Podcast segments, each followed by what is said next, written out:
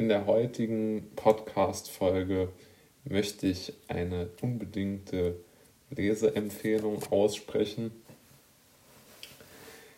Wie ich ja schon oft gesagt habe, bin ich großer Fan von äh, Dostojewskis Büchern und, und, und Geschichten. Und eine Geschichte von Dostojewski hat es mir jetzt besonders angetan. Und äh, die ist wirklich absolut fantastisch. Die Geschichte heißt Der ehrliche Dieb. Und in dieser Geschichte geht es um einen Untermieter eines Mannes, der ein Problem mit Alkohol und ähm, also eigentlich nur mit Alkohol hat. Er ist natürlich auch sehr arm und, und obdachlos, aber sein Hauptproblem ist der Alkohol. Und der Unter- oder der Vermieter ist, hat sozusagen zwei Herzen in seiner Brust und weiß nie, ob er den armen Mann jetzt bei sich aufnehmen soll für immer oder nicht. Und dieser arme Mann, der ähm, macht dem Vermieter schon auch durchaus so seine Probleme. Ja, also er ist äh, immer äh, besoffen und äh, das führt dann dazu, dass der Vermieter irgendwann sagt, wenn du wieder besoffen bist, dann musst du ähm, im Flur, äh, also auf dem Flur schlafen, im Treppenhaus sozusagen.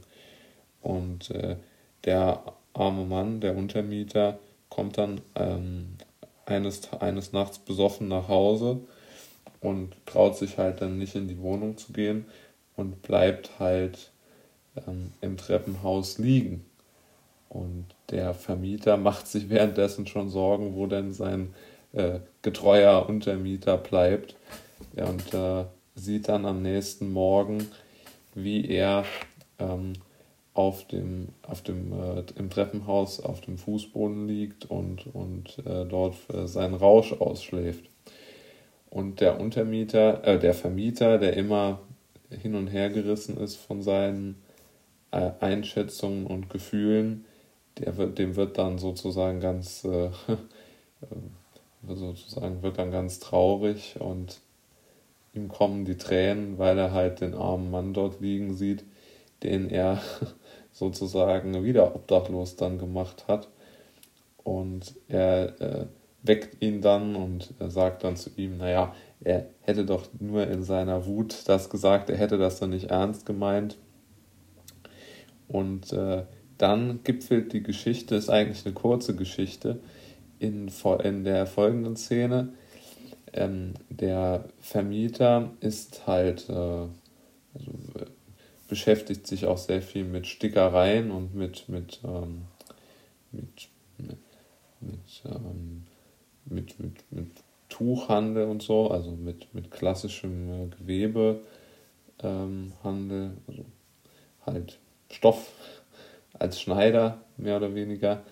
Und er hat dann einmal ein teures Stück äh, eines Beamten bei sich und ähm, sagt dann, oder dann kommt halt leider dieses Stück weg und er beschuldigt dann natürlich seinen Untermieter, es gestohlen zu haben. Der verneint das natürlich, weil, ähm, ja, halt, äh, weil er, weil er sozusagen es, äh, ist nicht, äh, natürlich aus seiner, aus seiner Perspektive nicht gestohlen hat. Und die beiden, oder die beiden streiten eigentlich nicht, aber der Vermieter konfrontiert seinen Untermieter immer mit der, mit der Bemerkung, dass er es doch gestohlen habe und irgendwann hält es dann der Untermieter dort nicht mehr aus und er zieht aus.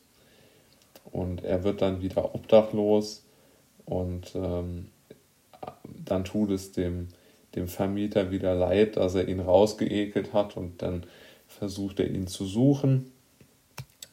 Und, äh, und äh, dann findet er ihn aber halt nicht, macht sich dementsprechend Sorgen.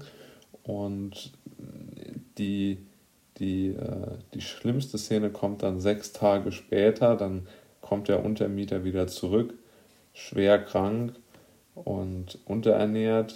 Und äh, ist dann auch schnell äh, im, sozusagen auf dem Sterbebett und auf diesem Sterbebett erklärt dann oder fragt dann der Untermieter seinen Vermieter, was er denn glaube, was sein alter zerlöcherter Mantel noch wert sei. Also eigentlich der einzige Besitz des Untermieters. Und ja, er druckst dann herum und ja, will eigentlich keine Antwort geben, was, weil er einfach die Frage für nicht sinnvoll hält. Und er weiß, will den Mann aber auch nicht nochmals verletzen. Und es läuft dann darauf hin, dass die beiden äh, sich äh, darauf einigen, dass der Mantel drei Rubel wert sein soll.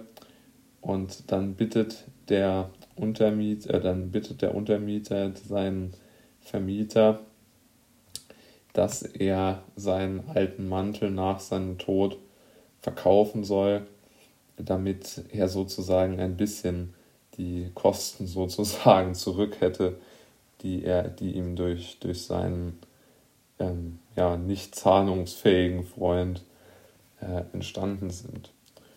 Und in diesem Moment äh, ist natürlich die Geschichte zu Ende, was natürlich auch für Dostojewskis Genialität widerspricht, dass er es hier enden lässt, denn Dostojewski beschreibt ja hier vor allen Dingen das Motiv, dass die Menschen hm, schon aus meiner Sicht treibt, nämlich das irgendwo doch helfen zu wollen, aber ist doch nicht so ganz. Also er, er, er, er beschreibt wieder sehr, sehr schön den menschlichen ähm, Konflikt, der dort herrscht und der einfach in gewisser Weise sehr, mh, hm, wie soll man sagen, der einfach sehr an, an beiden nagt. Denn beide sind in keiner Weise schuld in Dostojewskis Geschichte an der schlimmen Situation, aber niemand ist unschuldig. Und es, sie sind beide sehr, ähm, sie sind beide irgendwo als sympathisch dargestellt. Also sozusagen ihre beiden Positionen erscheinen dem Leser sehr, sehr sinnvoll und, und, und nachvollziehbar. Und zum Schluss bringt äh, Dostoevsky es dann auch noch äh, genial zu Papier, dass er es schafft, den, den, ähm, die beiden doch irgendwo versöhnlich auseinandergehen zu lassen, beziehungsweise dieses, äh, diesen Gedanken, dass der arme Mann ein Schmarotzer sei, irgendwo total außer Kraft setzt. Denn er beschreibt doch sehr schön, dass selbst wenn er seinen ganzen Besitz aufgäbe und ähm, versuchen würde, ihn äh, dem, dem, seinem Vermieter zu geben, es für den Vermieter überhaupt gar keinen Unterschied machen würde. Das heißt, er, er war sein ganzes Leben lang auf Gedeih und Verderben seinem Vermieter aufge ähm, oder zumindest in der Zeit jetzt seinem Vermieter ausgeliefert und hat es eigentlich auch, auch gar nicht so als, als schlimm empfunden. Und ich denke, das hat auch irgendwo eine, eine, große, eine große Wirkung, dass man sieht, egal wie sich der Ärmste anstrengt, er kann wirtschaftlich sowieso keinen wertvollen Beitrag leisten.